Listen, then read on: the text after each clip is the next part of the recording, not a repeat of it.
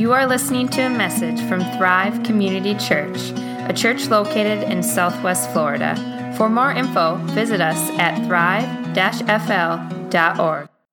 Christ is risen. Hallelujah. He is risen indeed. Hallelujah. It's great to have you here this day as we celebrate.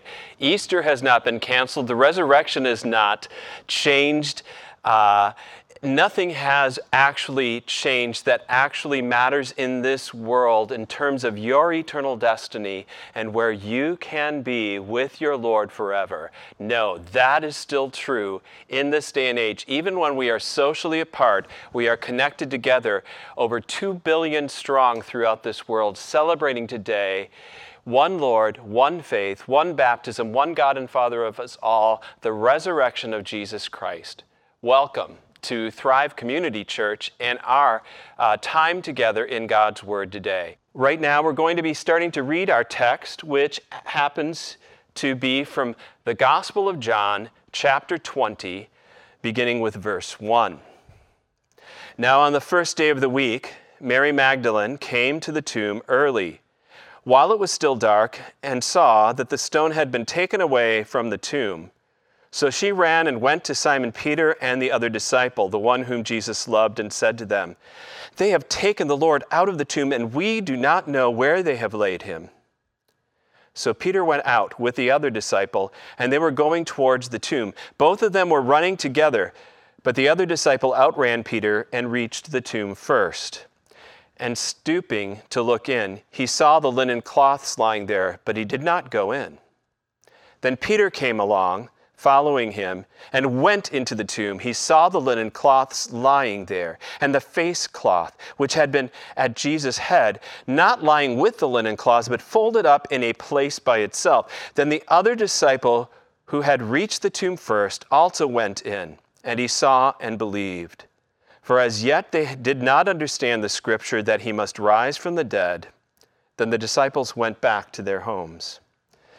But Mary stood weeping outside the tomb, and as she wept, she stooped to look into the tomb, and she saw two angels in white sitting where the body of Jesus had lain, one at the head and one at the feet. They said to her, Woman, why are you weeping? She said to them, They have taken away my Lord, and I do not know where they have laid him.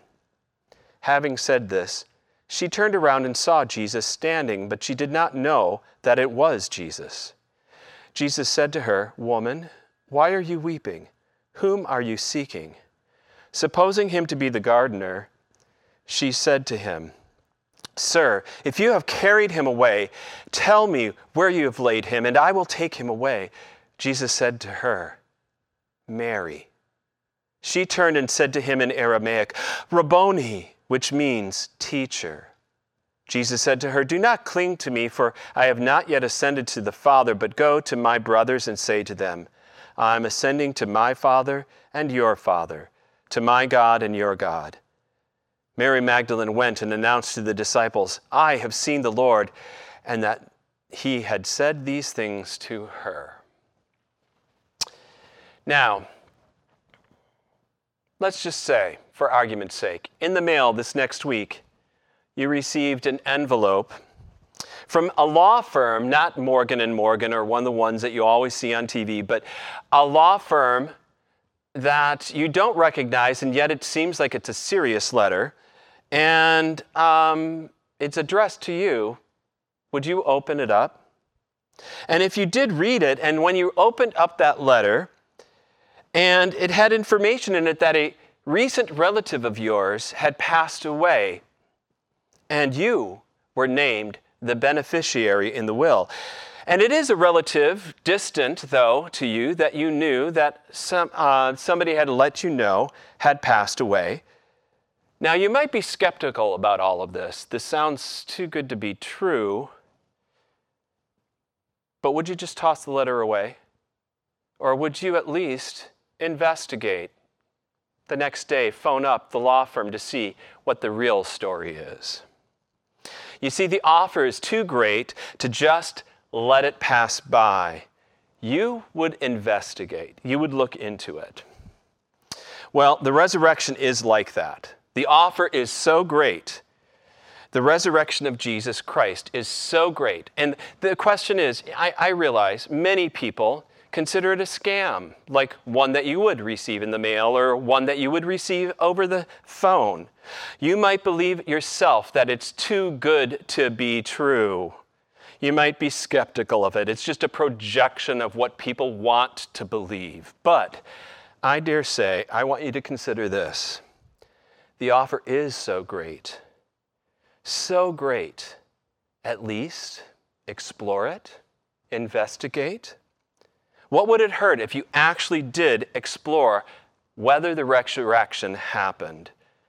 You know, not just write it off, throw it away, act like, ah, it's nothing worth looking into. Now, I dare need to say this, though, too. This offer that we have in the Christian faith is much different than other religious philosophies and world religions offering some feeling, some experience, some idea that you will have some type of a life after death. You know, some faiths offer an escape from this material world of suffering into a realm of non being, that you just become one with the universe in some way, but you personally don't exist. Or that there is some spiritual state, some believe that your soul eternal as it is, will always exist in a spiritual form of some type or another. But Christianity's offer of life after death is not any of these things, it is much more and much greater. Christianity doesn't see that this world that we live in, this material world of things and ideas and people and wonder that that this creation is a problem. Yes, it's broken, it's fallen because of our sin and rebellion, but in it of itself there is so much beauty in creation and so much good that is still in this world. What Christianity offers is not an escape to some spiritual existence, but that you and I will be resurrected to a new life with a glorious body. And you will be part of a whole renewed creation. That everything good that this world has in it already will become gloriously good one day, and all those things that have marred and scarred both creation and this world and our relationships will be taken away. And you will live and be finally at home in a world where you've always belonged, with a God who loves you intimately and personally, and you will be at harmony with everyone and everything in all of creation, especially other human beings. That's the offer. That's the offer that Christianity has. And I'd say that offer is so great, you need to look into it. And there's really no better way to do that than starting with a text like we did in John chapter 20 today.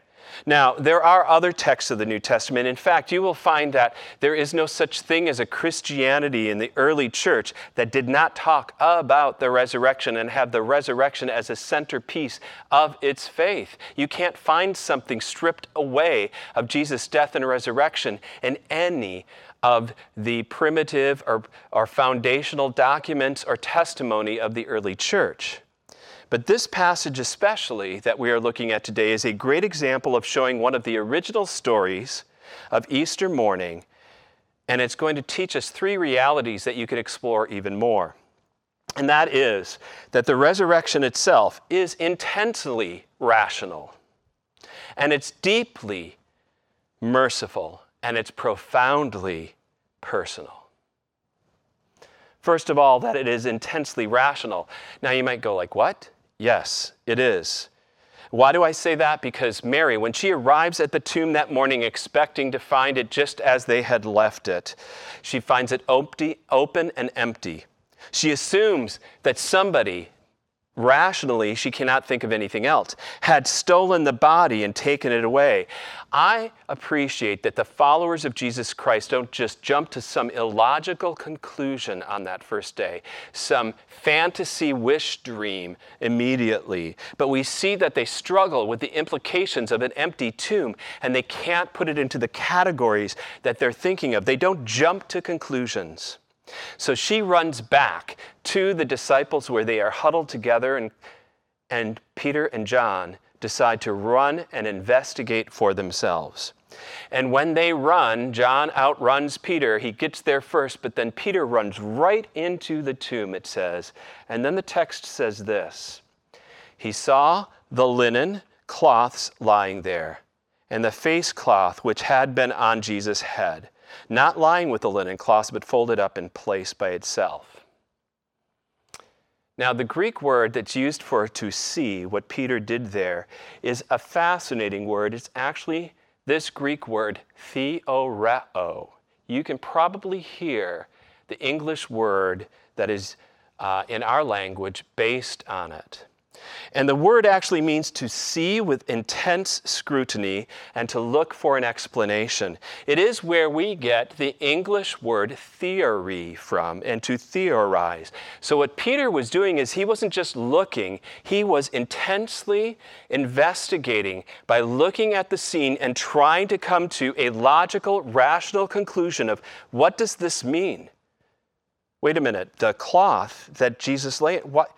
If the body was stolen, why wouldn't they steal it with the cloth and the spices? Because uh, why would they take the time to unwrap the body and leave the expensive spices behind? No robber would do this. And to have the face cloth folded neatly in place over here, that makes no sense. And if it wasn't robbers who came in to take the body, if other followers of Jesus that we don't know who they are came into this tomb somehow, they got the stone roll, how, uh, why would they disgrace the body by unwrapping it from its cloths and taking it away naked? That makes no sense. That would be totally dishonoring and shameful to the body of Jesus, the one they love. He was making deductive conclusions. Even Jesus' first disciples need evidence to believe in the resurrection. I know many modern people believe that if you're a Christian, well, you just turned off your brain and walked into a church.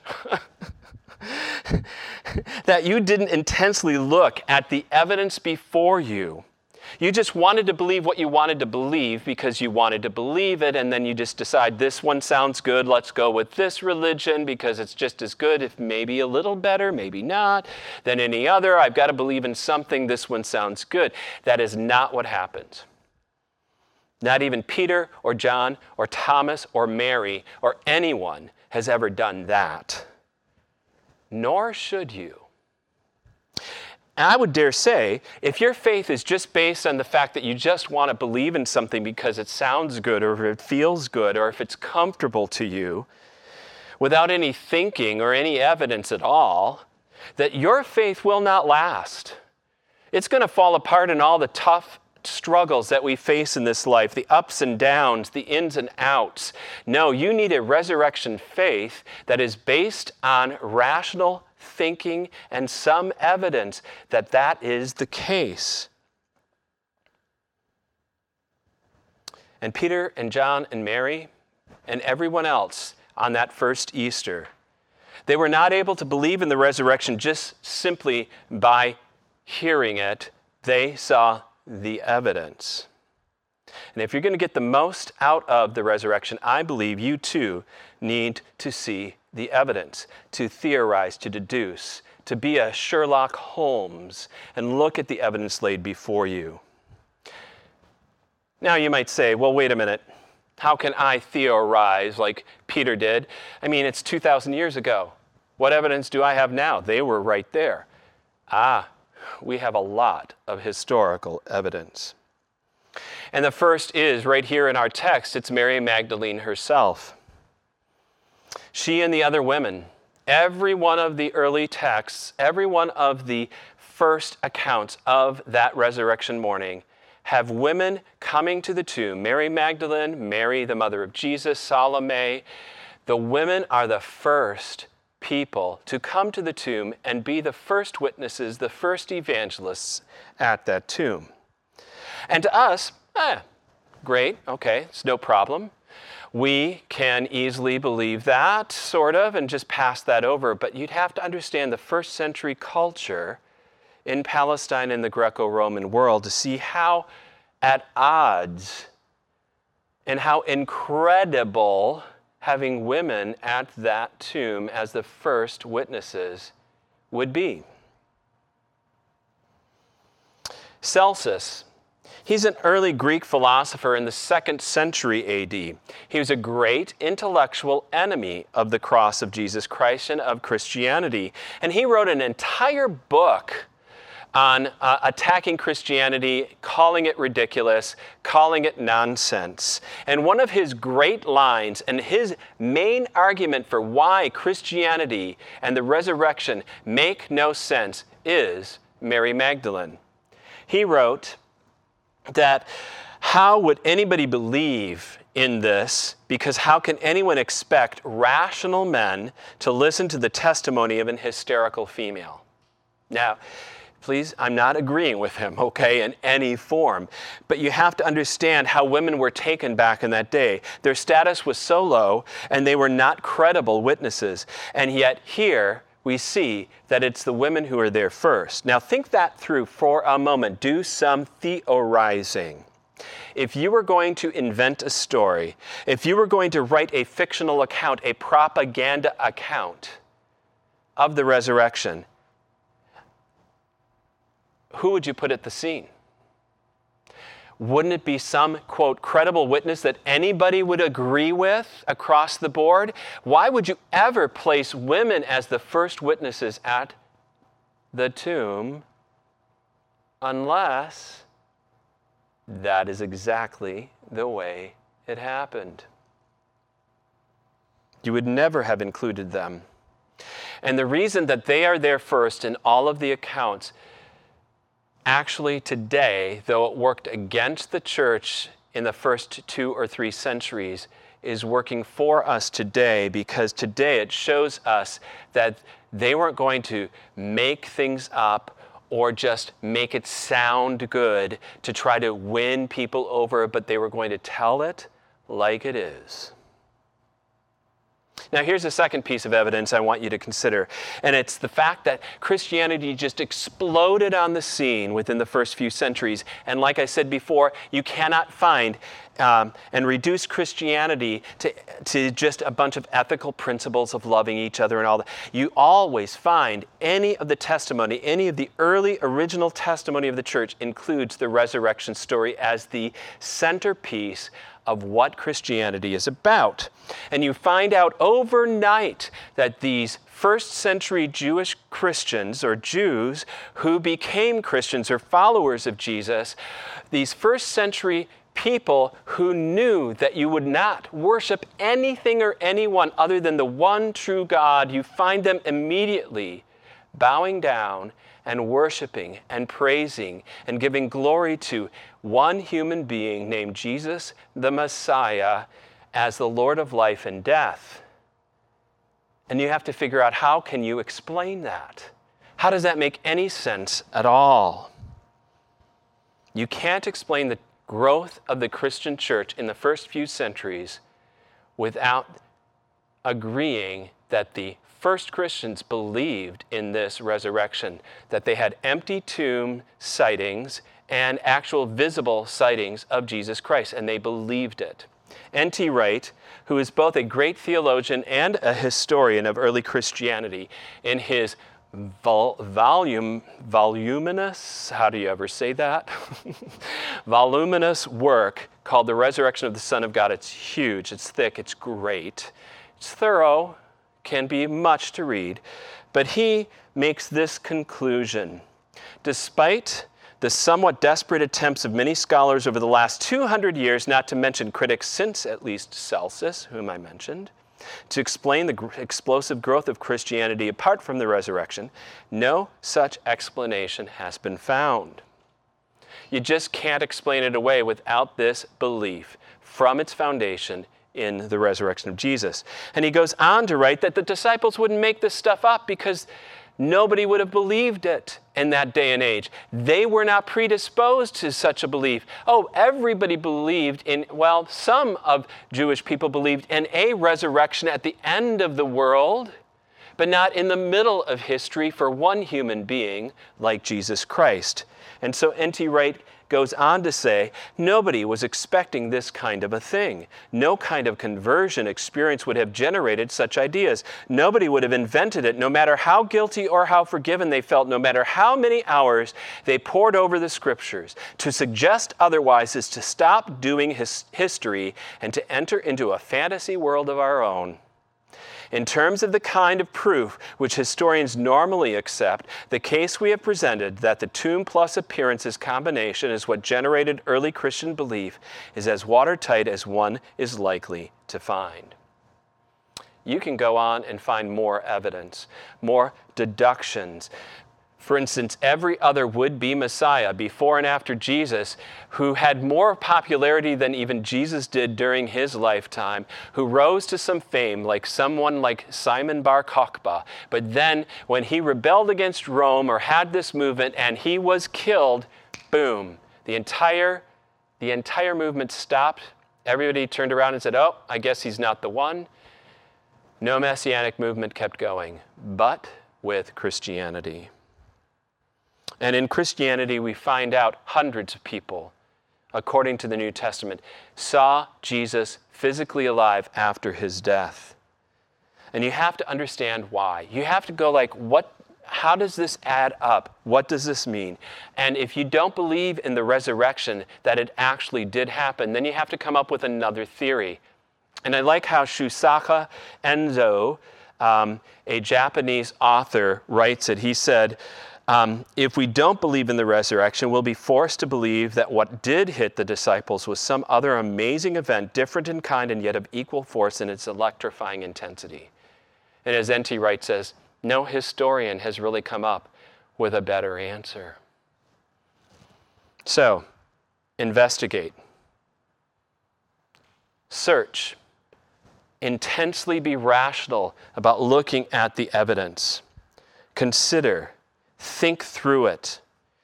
If you do, be- and I believe, you will start to believe that the resurrection did take place. So, first of all, the resurrection is intensely rational, and secondly, it is deeply merciful. This comes in the way that how Jesus treated Mary Magdalene. Sure, Mary is searching. She is intent. She is sincere. She is heartbroken at the empty tomb. And she, in this text, is looking for some answer, and yet she seems totally clueless at the same time. Her understanding of Jesus is still so small. She is looking for a dead body and a human Jesus. She cannot consider the categories before her. And Jesus could have been just totally blunt or matter of fact with her, but instead he comes to her when she doesn't even recognize him and asks her questions Why are you crying? Whom are you looking for? You know, he's kind of like a good counselor in this time. Many counselors have learned that when somebody is grief stricken, heartbroken, confused about life, really anxious or upset, it's not to try to give them the answer or force it on them in any way. It won't work, but instead to ask good questions and help them to experience and understand the answers themselves. And so Jesus here, so compassionately and wonderfully, the Lord of life, who once and for all has conquered death, who need not be bound by human convention or human limitations, who still comes up to Mary, asks a question, and then meets her at her level, finding her in her sorrow. He doesn't berate her, he doesn't say, Oh, you of little faith. he speaks to her gently. And I think this story of Mary encapsulates what the Christian gospel has been all about from the New Testament in every text across all of the Bible that the good news of Jesus Christ is it's by grace that we are saved. He comes to Mary when Mary would have just passed by and never found him. At a point, no person can come to Jesus Christ and understand the resurrection, but he makes it known to us. And he comes, of all people, to Mary as the first. Now, you might go like, wait, well, Mary Magdalene, we've heard a lot of stories about her. The one that we do know that is true is from Luke chapter 8, that she was someone from whom seven demons had gone out. Okay? So, in other words, she was a reformed demoniac. Okay? Someone who had been possessed by demons. And if you understand anything in the New Testament times about someone who might be possessed by demons, is that they are under control of these powers that they cannot control. And they cry out and they lash out and they might even self mutilate. And they are totally ostracized from society and they are considered out of their minds. And many people think that they deserved it for some reason and they did something uh, uh, because of it. And Jesus Christ had cast those demons out of her, and he chooses her of all people. He doesn't pass over to Peter or John or the rest of the disciples, but he chooses her. A woman, not a man, a reformed demoniac, not like a seminary graduate, to be his witness. That's the mercy of the gospel. Jesus is demonstrating that salvation is not based on your talent, your intellect, your good works, your morality. It's all by His grace. All by His grace. So it's intensely rational, it's deeply merciful, and finally, it's profoundly personal. Again, look at how Jesus reveals Himself to Mary. It's not the way kind of like a Superman in the movies would do it, coming down with a jetliner in his hand, saving the day, just in time for the applause of all the crowds and the six o'clock news filming it to show later as evidence. And Jesus, when he does come to Mary, doesn't say, Hey, it's me. No, instead, he speaks her name. He involves her in it. He calls her by name and knows her. He doesn't say Ms. Magdalene, he says Mary, her personal name. The God of life, the Lord of the resurrection, speaks her personal name. And in doing it, he is telling us that he is not the dead founder of some ethical religion that you learn and know by following rules but that he is saying, I am the living Savior who is alive now, with whom you can have a personal relationship with. And when you know me, you will start to know and discover yourself.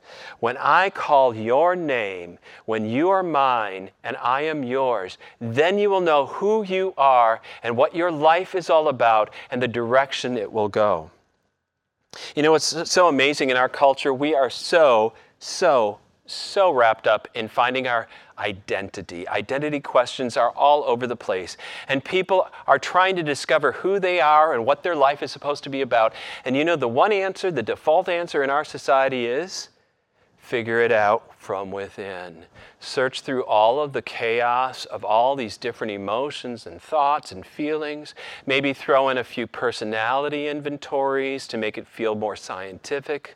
But discover, self discovery, to find yourself and then live to express whatever the passions you have in this life are. And I'm going to tell you that that just ain't going to work. Why? Because you were not made to be self contained and to just be wrapped up and centered on yourself. You were made for a relationship with someone who has loved you from eternity. You have been made to be truly relational. You need someone who will love you, whom you can love, someone who gives you the honor of a relationship with. And Jesus is telling us in this situation. You will know who you are when you get to know me. and our relationship will define everything. That's when you have a stable identity and know your future.